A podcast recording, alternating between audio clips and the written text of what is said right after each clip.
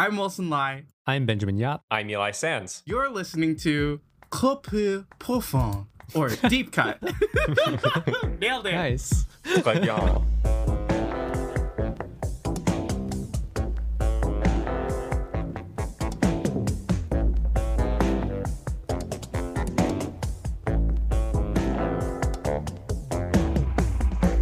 On Deep Cut, we compare a director's most popular film with a personal favorite chosen by one of us. We also discuss that director's life and career to bring in context that helps us view their movies as they may want us to. This episode, we're going to talk about My Girlfriend's Boyfriend. Wait, hold on. That's me. We're talking Ben. I hope it's me. I'm kidding. But we're going to be talking about my favorite Romero film, which is also titled Boyfriends and Girlfriends. Or Hoes Before Bros. Bros Before Hoes. It goes both ways. Alternate titles. Yeah, so this is Romero's 1987 film that is the last of the comedies and proverbs cycle. And we covered one of those, which is The Green Ray, in our first Romero episode. And this one is based on the proverb, the friends of my friends are my friends. And kind of similar to the rest of them, centers on a female protagonist. And in this case, the so-called lead character is Blanche, played by Emmanuelle Chaulet in her, I think, only Romero film, which is rare because usually they appear a few times. She stars alongside Sophie Renaud, who plays Leia, who has been in A Good Marriage, and the two men I've not seen in other Romero films, and that's Alexandre and Fabienne. And then we have Anne-Laure Meury, who plays Adrienne, which you see in The Aviator's Wife as the young 15-year-old, looking very different in this film. No, that's her? Yes, that's her. No way! She looks so different. I think it's 6 years after. Hair. It's also the hair. Yes. It's a massive hair change. Also, question. Does anyone know if Sophie Renoir is related to the famed director Jean Renoir? And I have an answer for you because I searched it up. Which is? Yes, she is. No way.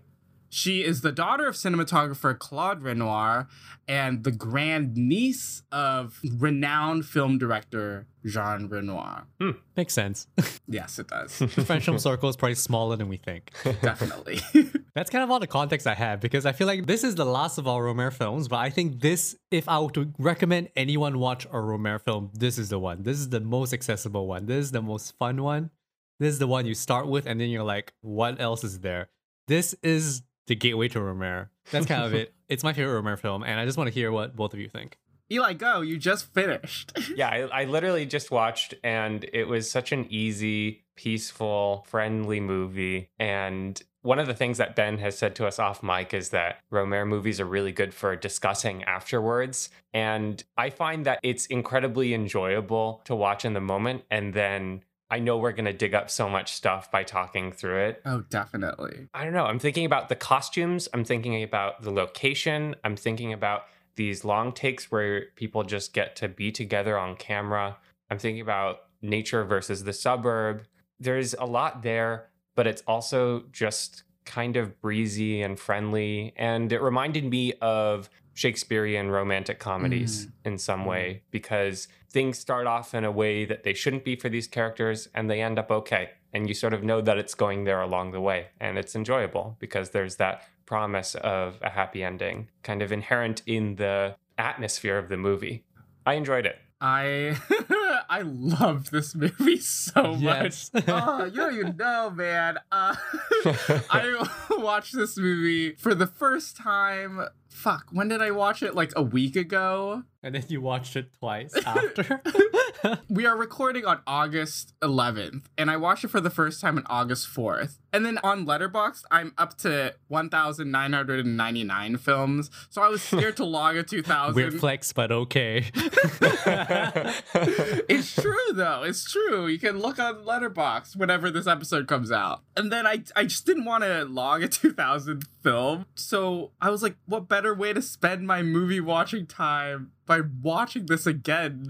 And then I had extra time today and I was like, well, I could like nap or I could just dive back in. And I love this film so much. I love how it makes me feel inside. It is around the end of summer and this is sort of like me grasping on to the last images and ideas of summer that I can in my life. Out of all the Romero films we've seen, it is so light and airy, to quote The Green Ray.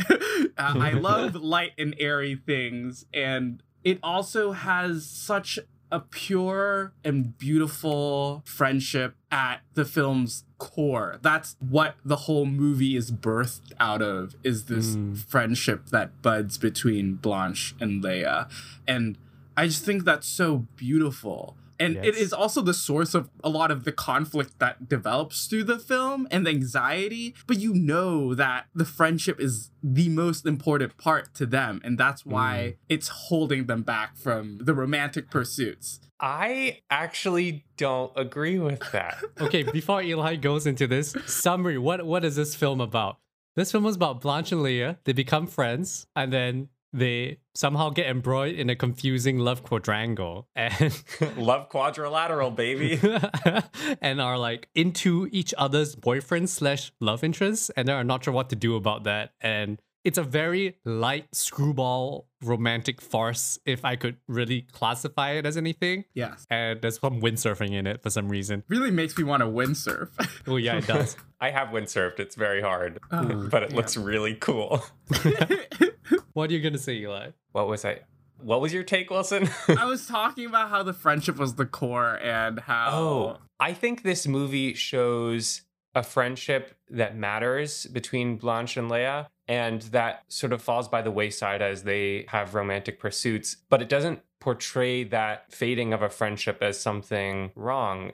It's very natural and kind of positive, and they both end up where they need to be because of this friendship. But I think the movie lets friendships and relationships change as they do in real life in a way that feels natural and organic. I don't think that's disagreeing with me.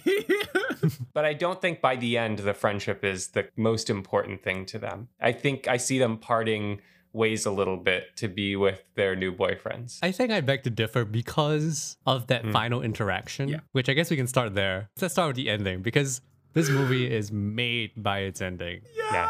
Classic ending. What happens at the end? So Blanche is interested in a guy. Leia has a boyfriend. But then at the end of this film, Blanche gets together with Leia's ex-boyfriend. And then Leia gets together with the guy that Blanche was having a crush on, which is a very symmetrically perfect kind of situation. Yeah. Coupled by a very symmetrically perfect final few frames where the wardrobe of these two couples is completely complemented, where the women are wearing blue and green and then the men are wearing green and blue. Kind of, it's hard to explain, just look at a poster.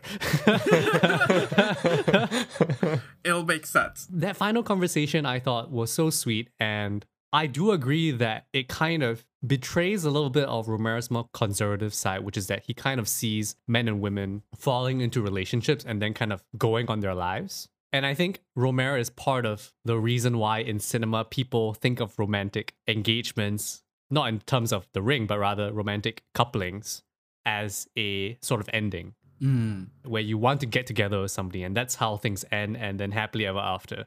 Romero is part of that, and I think he's conservative in that sense that he believes a lot in the union between men and women.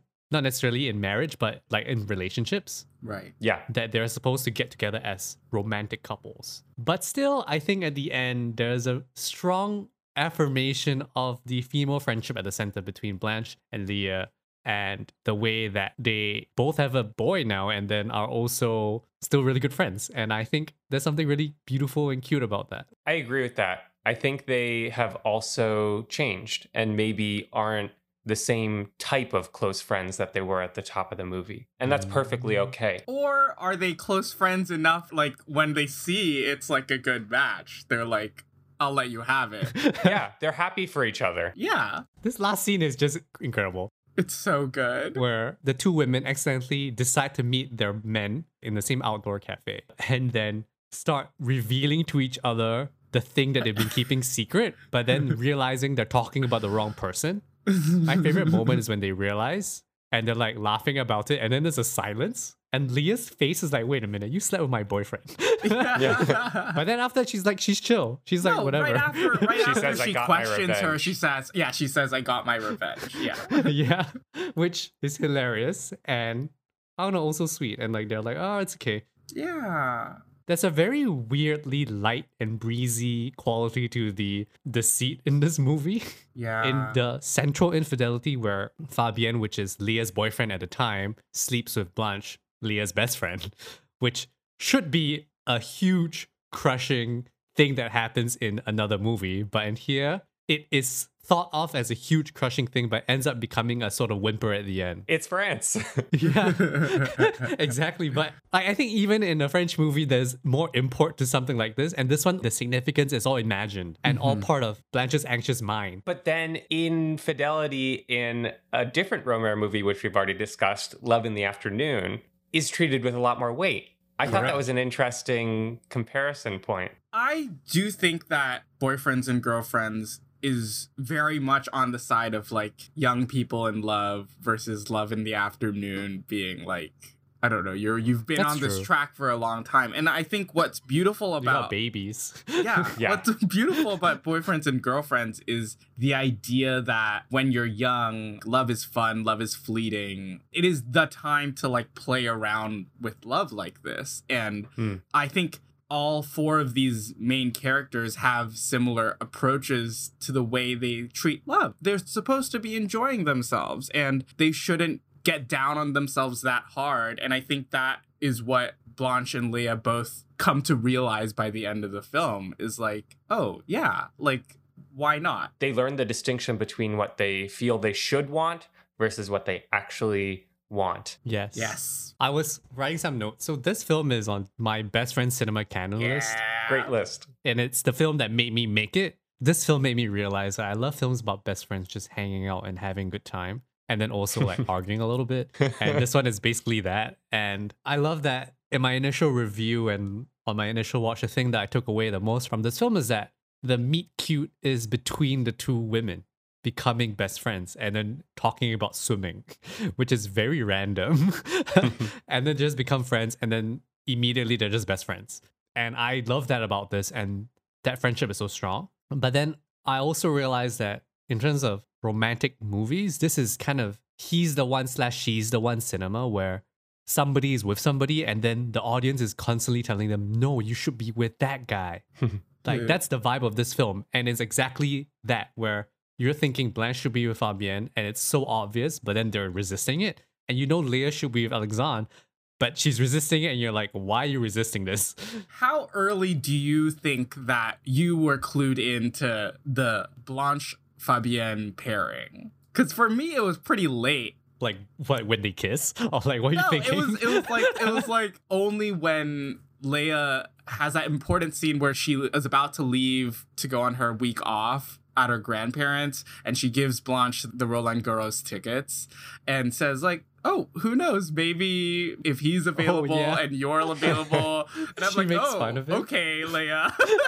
Well, she makes fun of it and then she laughs and then she says it again more seriously, like a line after. And I'm like, no, she actually genuinely means it. Like, if she's broken up with him, she's like, yeah, fuck my boyfriend, you can take him. And I'm like, oh, okay, I didn't know that was an idea that we're thinking about. But yeah, thank you, Leia. I think the first time I saw this, I wasn't sure where it was going. I was like, okay, like, what's going on? Like, we're just hanging out for a while? We're going windsurfing? All right.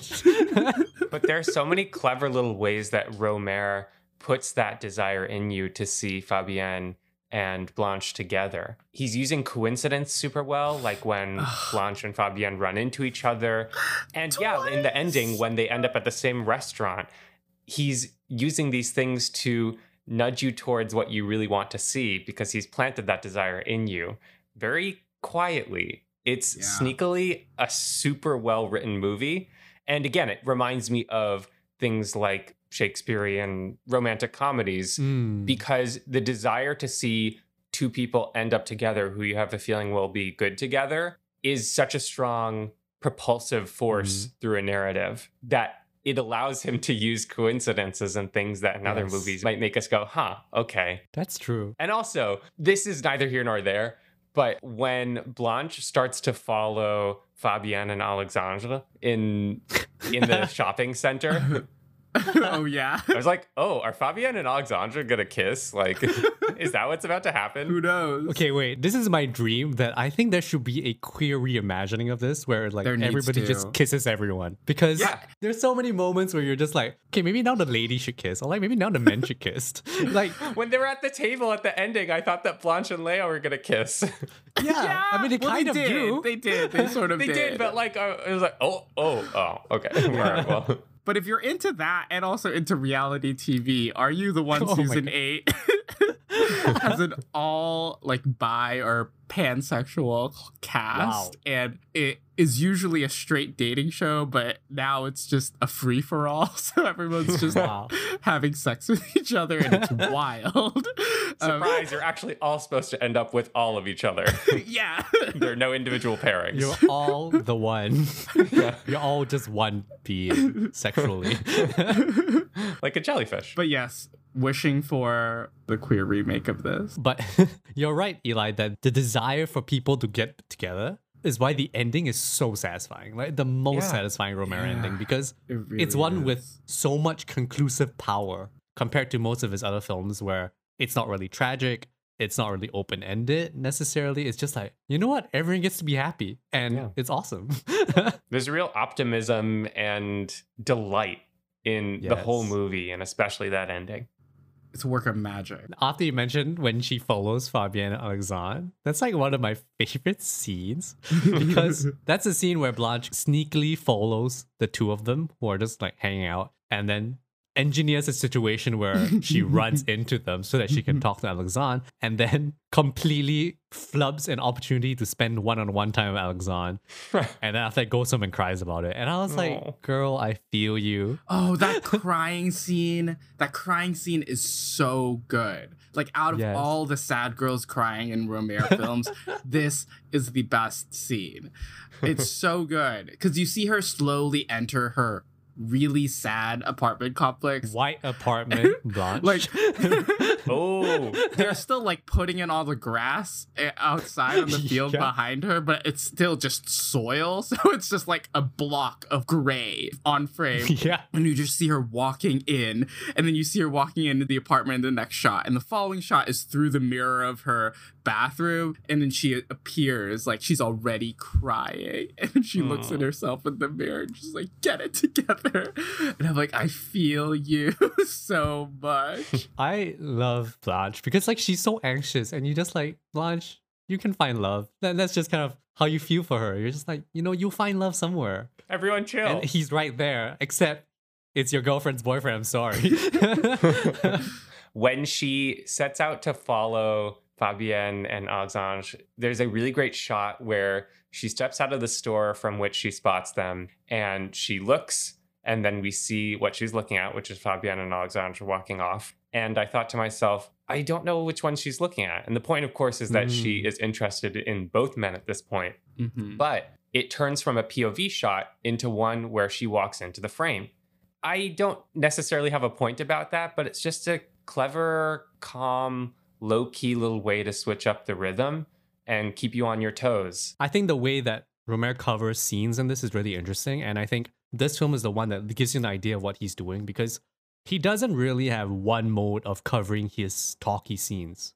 No. Some films he has more long takes, and in some films he uses shot reverse shot, and you see that in Green Ray, Love in the Afternoon. Here he kind of has a nice balance of both, which always keeps you on the toes. The scene I remember the most in terms of this is when Fabienne and Blanche are walking on some kind of little pier kind of thing. Yes. And it constantly moves between a shot reverse shot thing or a medium long shot where it's like cut above the knees to the head, which is pretty wide and then runs long. And then he moves between a longer holding on the wide shot versus shot reverse shot. And that really keeps these conversations moving. And then because the blocking is dynamic, it makes the conversations feel really lived in and real, but also not boring. Yeah. He's not staging conversations, you know, two people sitting down across from each other, shot, reverse shot all the time. Although sometimes he does that. Or sometimes it's a two shot where they're sitting next to each other. So he's constantly playing with the blocking that makes things interesting and light and airy. Right. I love it.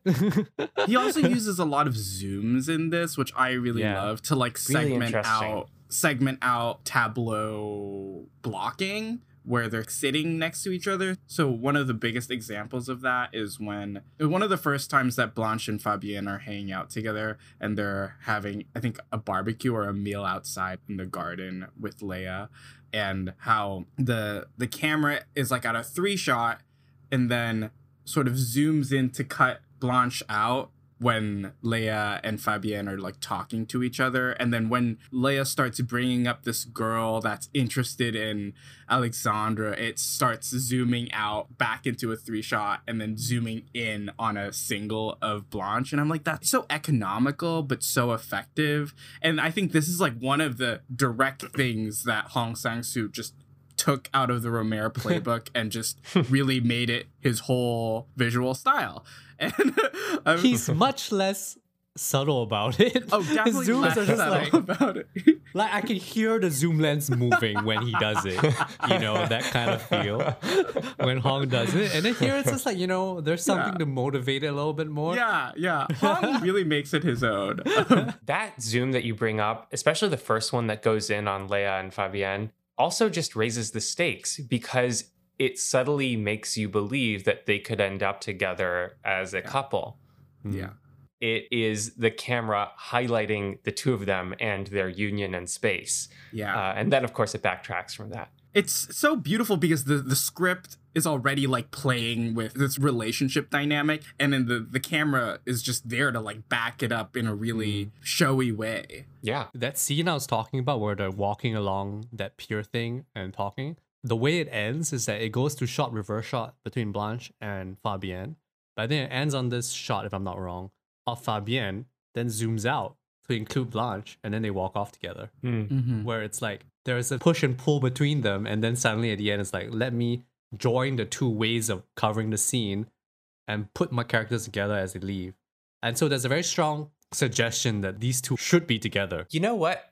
I have a hot take. Ready? Yes. Hot take. Ready. Go for it. There's no score in this movie. I think that the camera blocking and camera movement and editing act as a score that are telling us things that a score might in other movies, suggesting where people work well together and where people might break their union.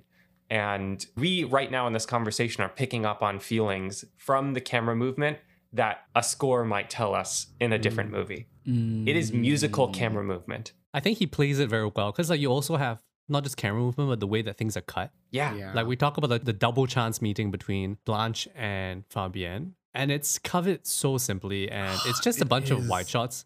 It shoots down these corridors, but then it's just kind of like, here's him, here's her, here's him, here's her. And it's just kind of bouncing between them as they meet each other. So there's like a playful, rhythmic quality to the way that they meet up. Like this film isn't something that's necessarily following one character too closely because it cuts around, shows you all the characters doing different things, although it follows Blanche the most.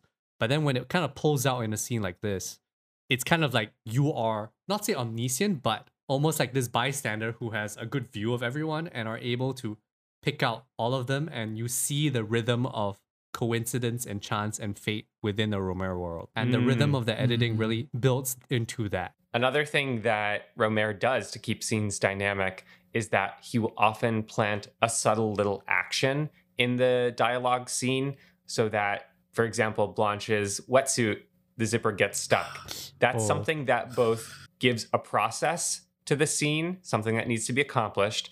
It brings them closer together physically, and it spawns new conversation between the two of them.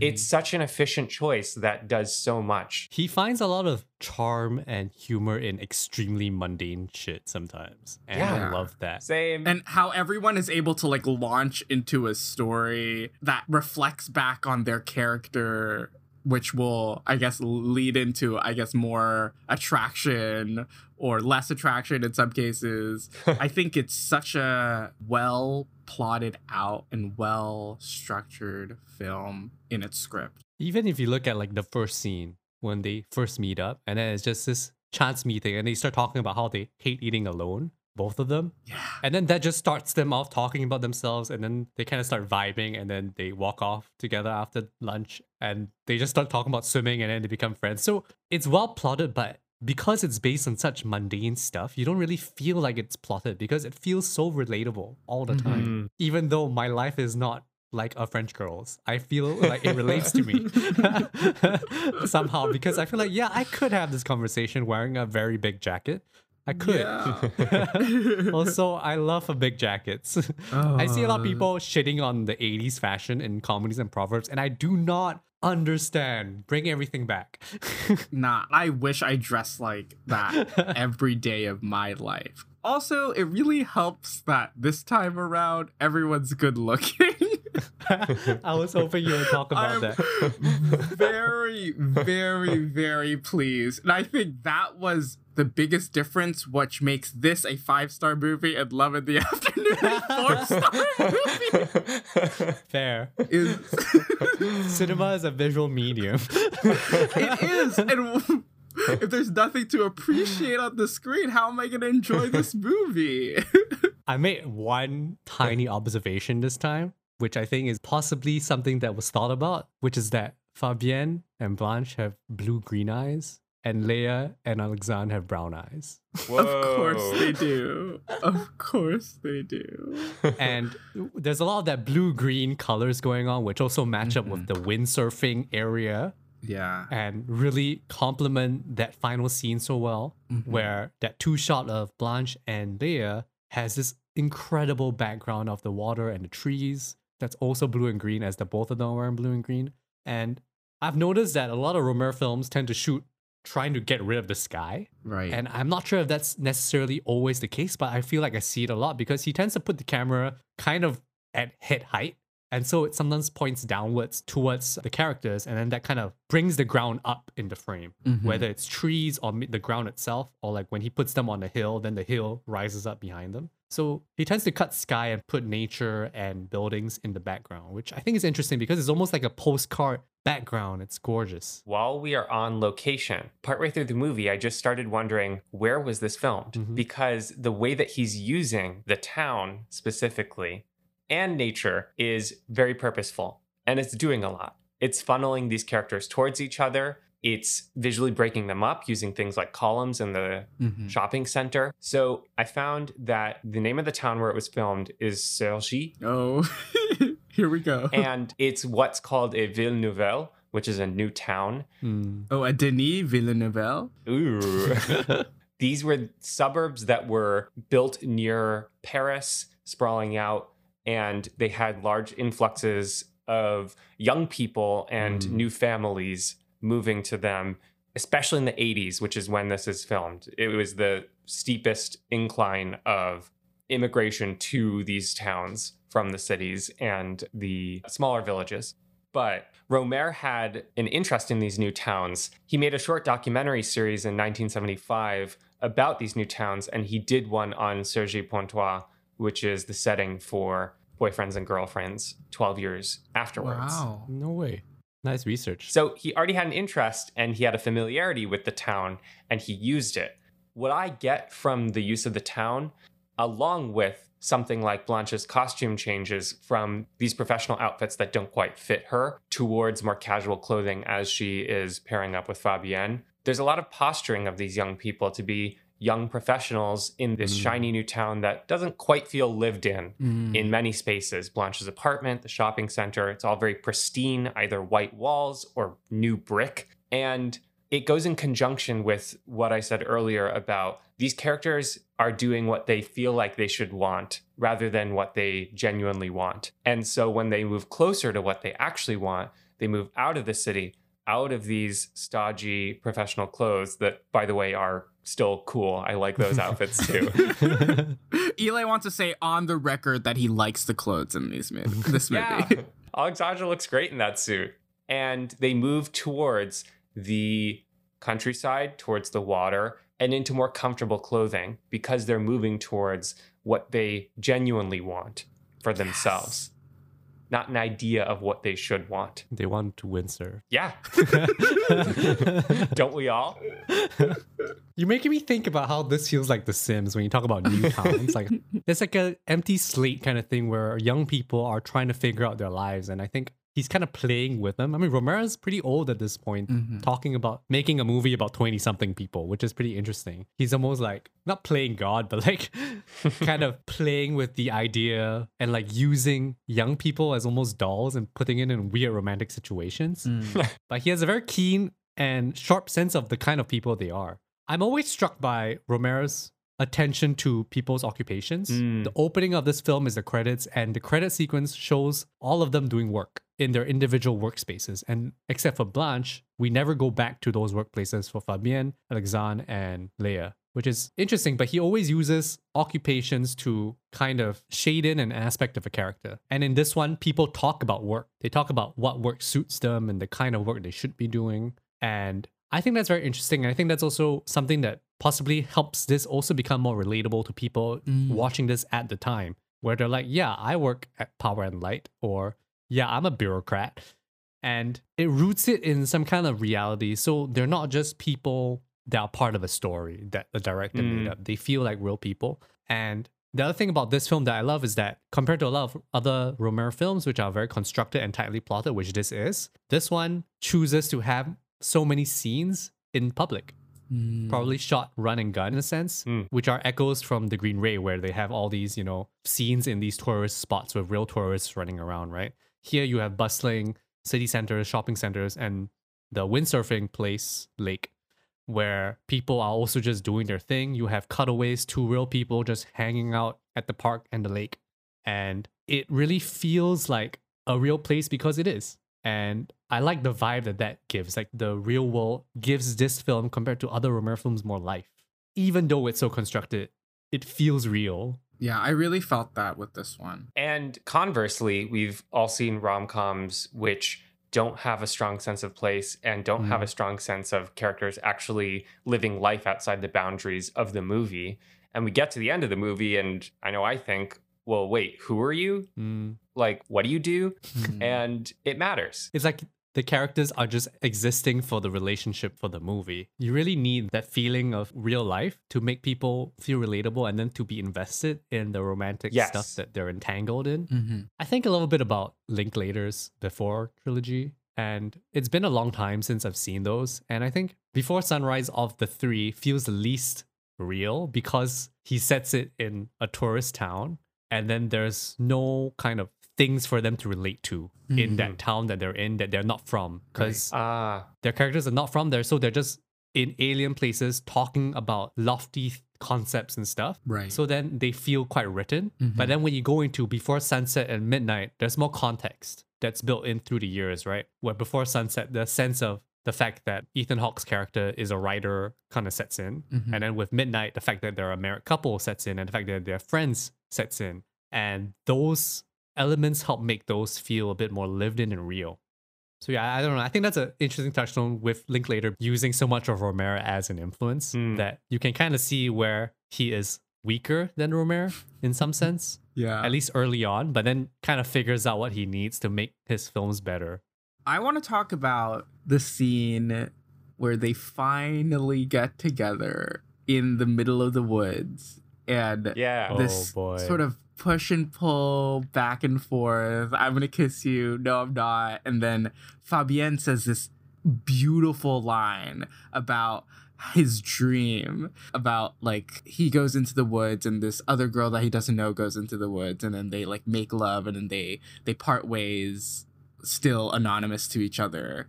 And then while he's saying this, it cuts away from the two shot of them to just a slow panning shot of the woods around them. And I was like, I'm so sold right now. I'm so sold. Like, you have to go for it, Blanche. Like, now's the time.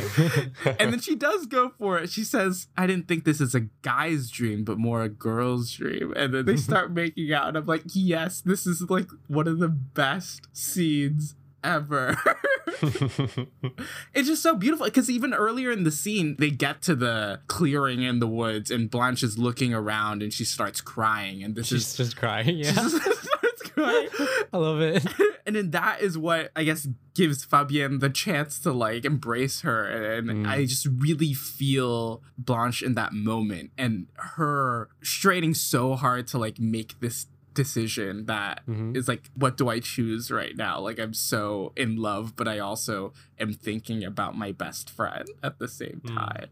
What an incredible scene. Man, the acting in this is really great because everyone's just exactly perfectly cast. Yeah. Like, the nerviness of Blanche is so palpable. Yeah. Like, you can feel her palms sweating. Yeah.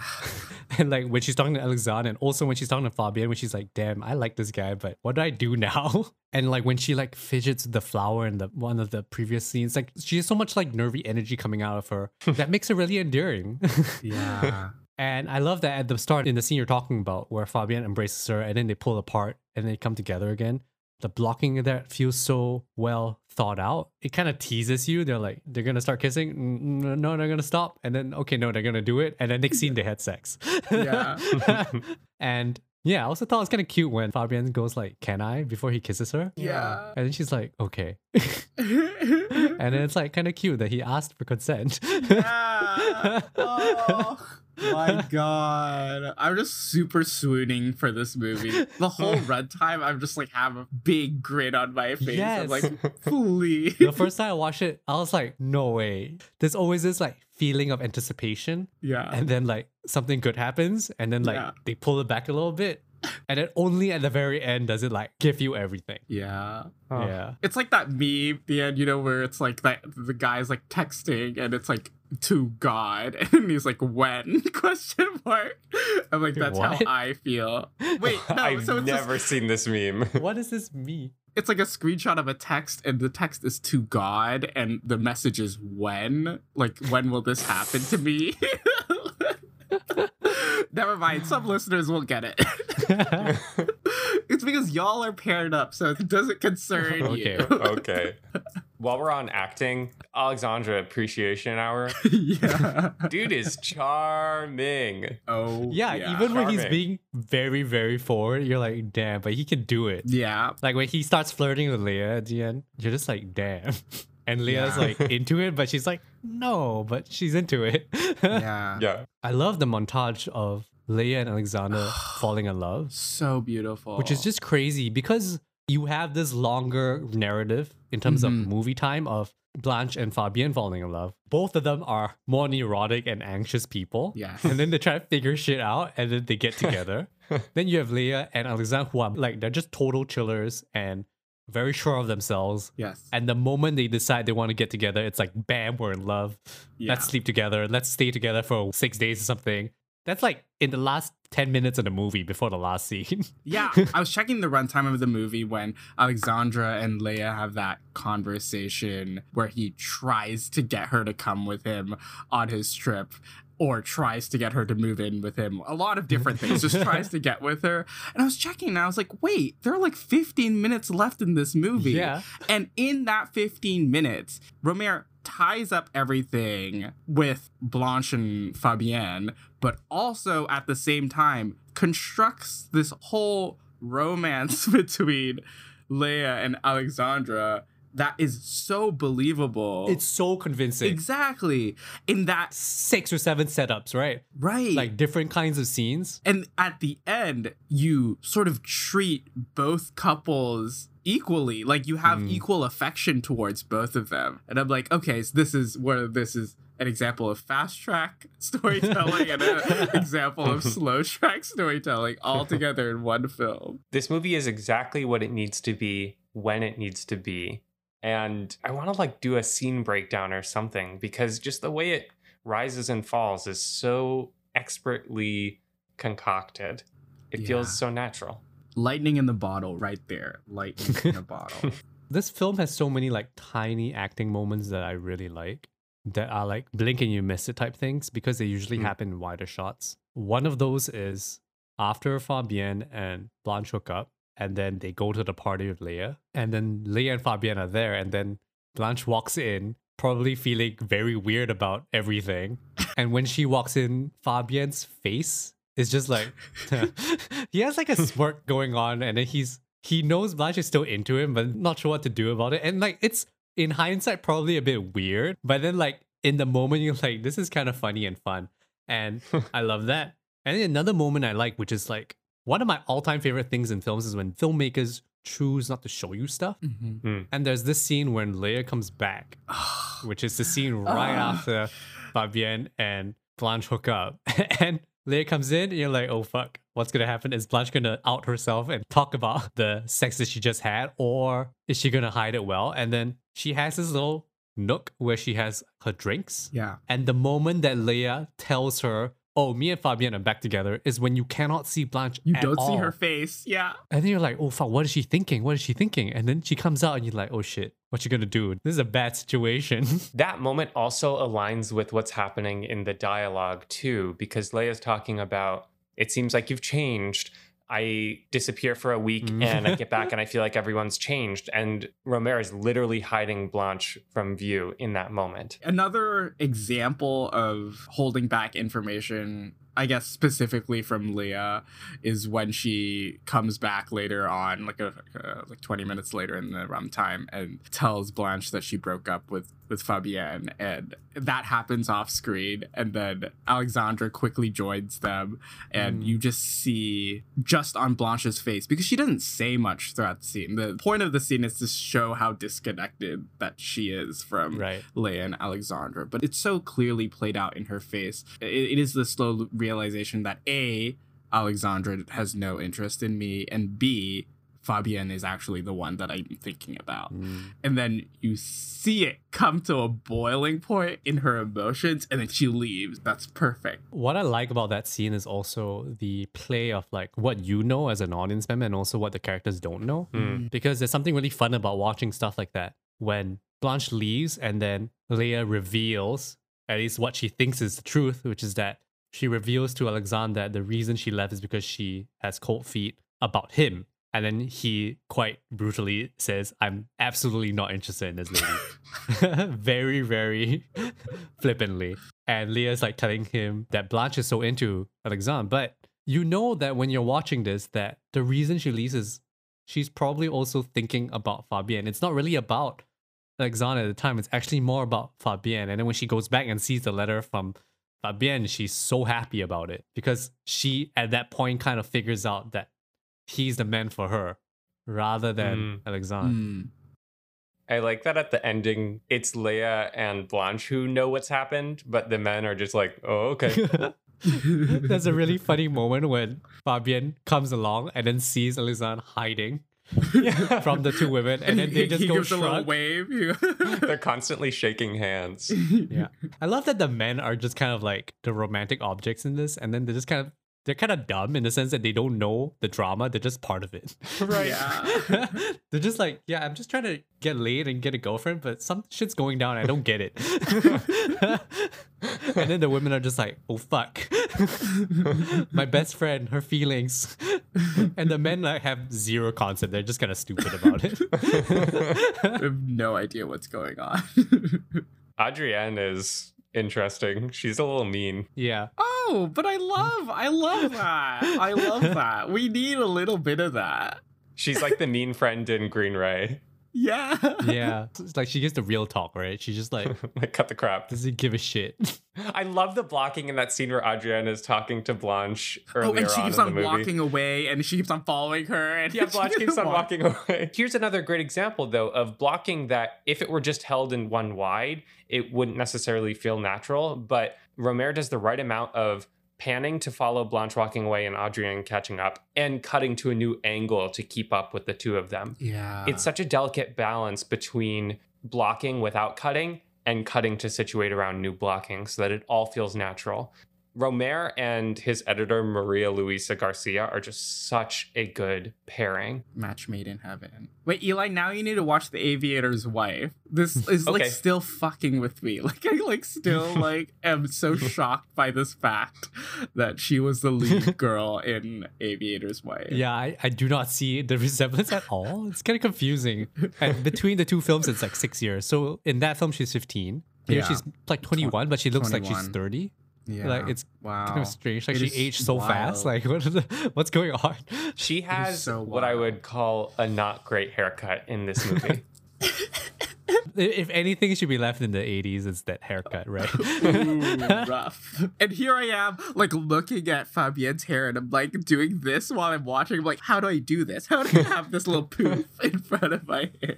That's all I got about this movie. I don't know if y'all have anything else. Love it. It's nice. It's great. It's kind of masterful in a very quiet way. It's just kind of a good time. Yeah. And you love it for what it is. It's really just a film you watch and you just live in it for a little bit and you love that experience. Mm. It's not trying to be exceptionally flashy, and Romero's never trying to be exceptionally flashy. And what I find kind of interesting now that I'm talking about this is that a lot of filmmaking is about using film tricks to make you interested in the story. When you talk about, say, close-ups to get you closer to a person, or using cutting to get you invested, or to make you feel the intensity of a situation, or using flashy camera moves to do that. But here, he's doing the bare minimum. But the thing that works the hardest is the characters that he concocts and the situations he concocts. And they are the thing that makes you want to watch it. Yeah. And then he doesn't have to try very hard to make you invested. And I don't know, maybe other filmmakers should try and invest more time in that too. Well, they do. And those are the filmmakers that were inspired by Rohmer. That's true. At this point, we've really covered a range of types of directors on that spectrum. On the more overt formalist stylist, and are people like Rogue and Lynn Ramsay and Varda to a certain extent. And we've also talked about Koreeda and Wiseman, and now Rohmer, who are deliberately removing those tools from the toolbox. And in a way, there's more of a direct entry into characters without working quite as hard. Though, of course, no one way is better than another. And every director that we've talked about, I think, uses the things in their toolkit to great advantage. And obviously, because that's why we're talking about them. I'm very biased because I just love vibey directors. But actually, I don't know. Like, sometimes I find that certain vibey directors I like more than others. I'm not sure why Rohmer is so much more resonant than some other directors. And it's really hard to pinpoint because I think this kind of more low-key directorial style, you need a very stealthy directorial hand to make it work. Yeah. And I think we mentioned in our Koreeda episode where, like, he is very good at that, stealthily introducing plot and giving you characters to align with. And Rohmer too is very good at that. Yeah. Without using too many cinematic tools, and he's able to lull you in and lure you in and make you feel invested in characters. Yeah, I think as a person who just likes looking at people, I think that's kind of why I usually fall in love with this kind of filmmaking very hard when I do, because it feels like people watching, but you're given a very, very good front row seat. Right. It's almost like a movie you watch and you're gossiping about fake people. I feel like I've said this before about some other movie, but yeah. Well, thank you for introducing me to Rohmer, Ben. I'm really excited to watch more. Just like, it's a director with whom it's an instant click for me. Nice. Me too. I love that both of you have fallen in love with Rohmer as much as I have. I sort of wish that this was not the last episode, but it is a good one to go out on. Hey, we can always return to more if there's popular demand for it. Cast your vote this November for Rohmer. We just talk about his period pieces, which I still haven't seen, by the way. This is a slice of Rohmer, but it's like missing a big chunk, which is the period pieces I have no knowledge of yet. Oh, my recommendations for, if you like this one, watch Four Adventures of Renette and Miverbell. That's one that's purely best friend cinema, because there are no men that are important in that one. That was just two girls hanging out, and they might be gay, but Rohmer's not going there. Spoiler alert. Oh, God, I wish he was still alive, man. I wonder if he would have made something more overtly queer. Right. It would have been fun, but maybe he was too old to have a good opinion on that. I don't know. Because I feel like he was making a lot of films about his youth, but in contemporary times. But I'm sure there's plenty of people who are going to carry that torch for him. Yeah. The new Hamaguchi film, Wheel of Fortune and Fantasy. Be sure to check it out because there's a little gay stuff happening. Don't tell me. Don't tell me. Okay, thank you both for going on this journey with me. Also, thank you to all listeners. Thanks for giving me two deep cuts because I'm an indecisive little prick. Hey, that's what Romero movies are all about. Exactly. That's actually very true. I want to see a Romero film with you in it, Ben. Yay. I would love to be in a Romero film. My gosh. Sounds like a lot of fun. And I can speak French. Eat good food. Go to the French countryside. Oui, oui. Oui, oui, oui. I can speak French beaucoup. Yeah. Ooh, deep cut beaucoup. Thank you for listening to this episode of Deep Cut. Please rate and review because it helps us keep making the show. Be sure to subscribe to us wherever you listen to podcasts so you know when our next episode drops. And you can give us a follow on Twitter and Instagram at DeepCutPod. Join us to talk about movies on our Discord server, to which you'll find a link in the description. And thank you to Justina Yam for our beautiful artwork. I'm Wilson. I'm Ben. I'm Eli. Take care, and we're looking forward to talking about more movies with you next time.